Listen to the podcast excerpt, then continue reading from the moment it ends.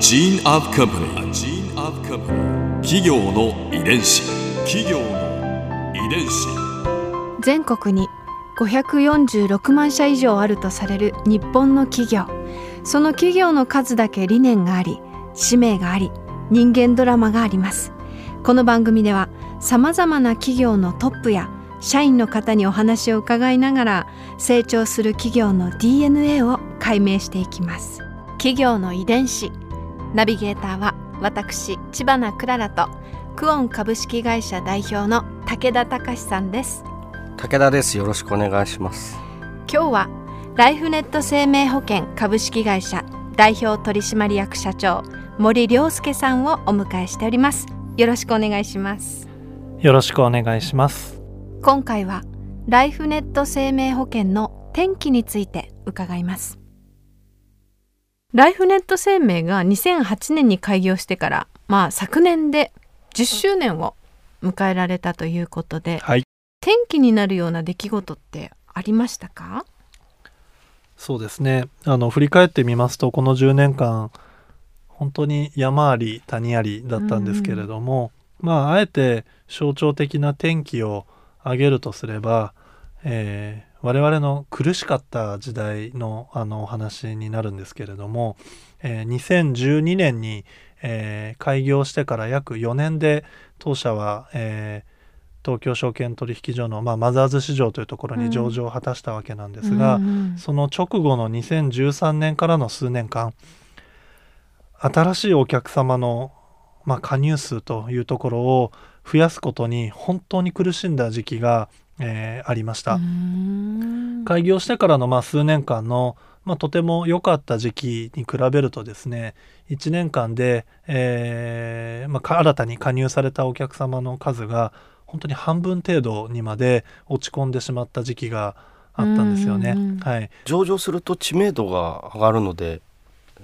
プラスのことがありそうですけどえおっしゃる通りあの当社の、えー社名の認知度をより高めたりだとか、うん。まあ、より優秀な社員を当社に引き寄せたりだとか、えーすそのようなあの効果も、えー上場したことには伴っていたと、えー思うんですけれども、うん。えあのただそれを上回るですね、えー構造的な変化が当社の社内や社外に多く、えー起こり始めてた時期でもありました。で当時、えーお客様の数が、えーお思うように増やせなくなっていた背景はですね、何なんだろうかということで、うんうん。えーあのずーっとそのことばかりを会社の経営会議や営業のメンバーの中で話してたような時期もあってなかなかこれだという結論に、えーたどり着くには時間がかかったんですね。ただこれは今になってですねあの結果論で言えることなのかもしれないんですけれども、やっぱり大きな構造的な要因はお客様のインターネットの利用環境がうんこの10年間大きく変わってきたというんうんううんことが大きかったと思います。はい、で我々が開業した2008年というのが、えーくしくも iPhone が日本に入ってきてソフトバンクさんが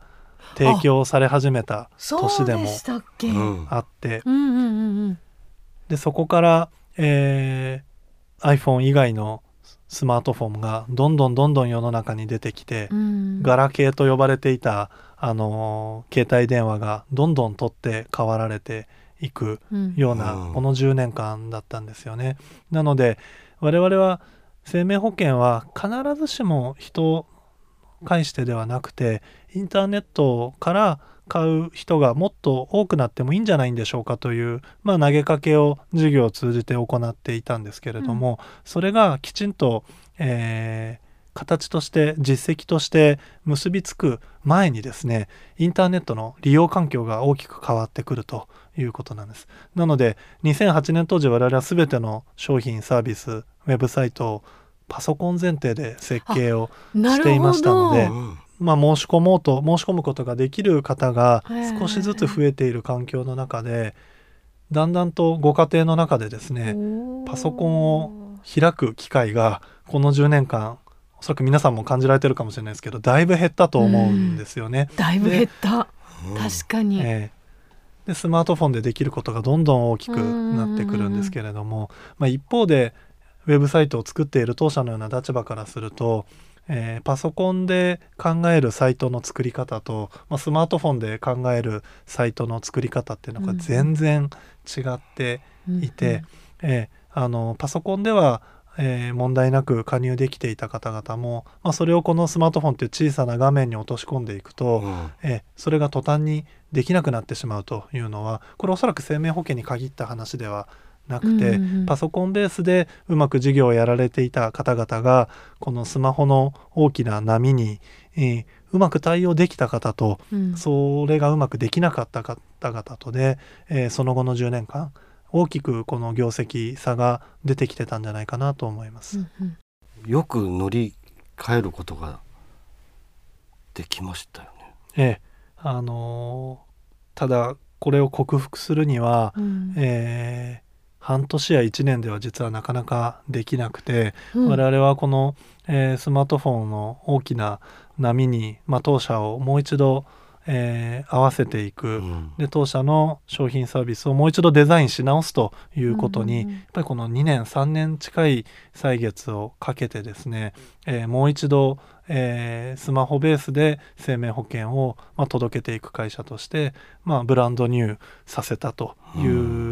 のには相当なやっぱり、えー、労力腕力が必要だったと、えー、感じてます。企業の遺伝子我々まあこのインターネットで、えー、販売をするということはある側面では経済合理性がある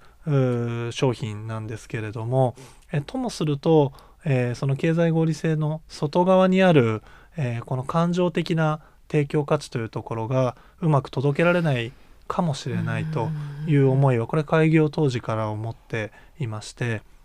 そのためにインターネットの会社だからこそ、まあ、顔の見える会社にしようということでこんな社員が働いていますということも含めて、うん、創業者だけではなくですね、えー、社員も含めて、えー、顔を見せて、えー、営業活動をしています。うん、ですのであの当社の、えウェブサイトには多くの社員の、えー、顔が実は載っていたりしますしあるいは、えー、ご加入された後の契約者の方々には、えー、定期的にですね、え当社の会社に遊びに来ませんかということで,、えでその場で当社の社員と意見交換をする場を用いたりすることであのあえて、えー、顔が見えるようにこの熱量が伝わるようなあの工夫を至るところでしています。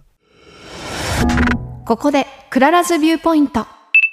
今回森さんのお話の中で私が印象に残ったのは私ライフネット生命ってインターネットの会社だと思ってたんです。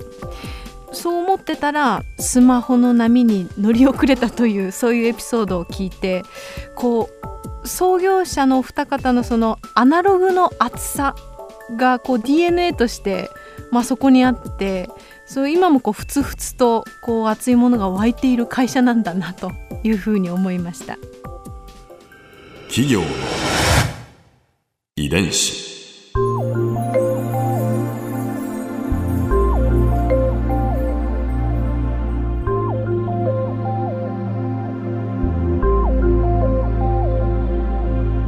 この番組はポッドキャストのほかスマートフォンタブレット向けアプリ JFN パークでも聞くことができます。お使いのアプリストアからダウンロードして企業の遺伝子のページにアクセスしてみてください。それでは来週もまたお会いしましょう。企業の遺伝子ナビゲーターは私千葉なクララとクオン株式会社代表の武田隆でした。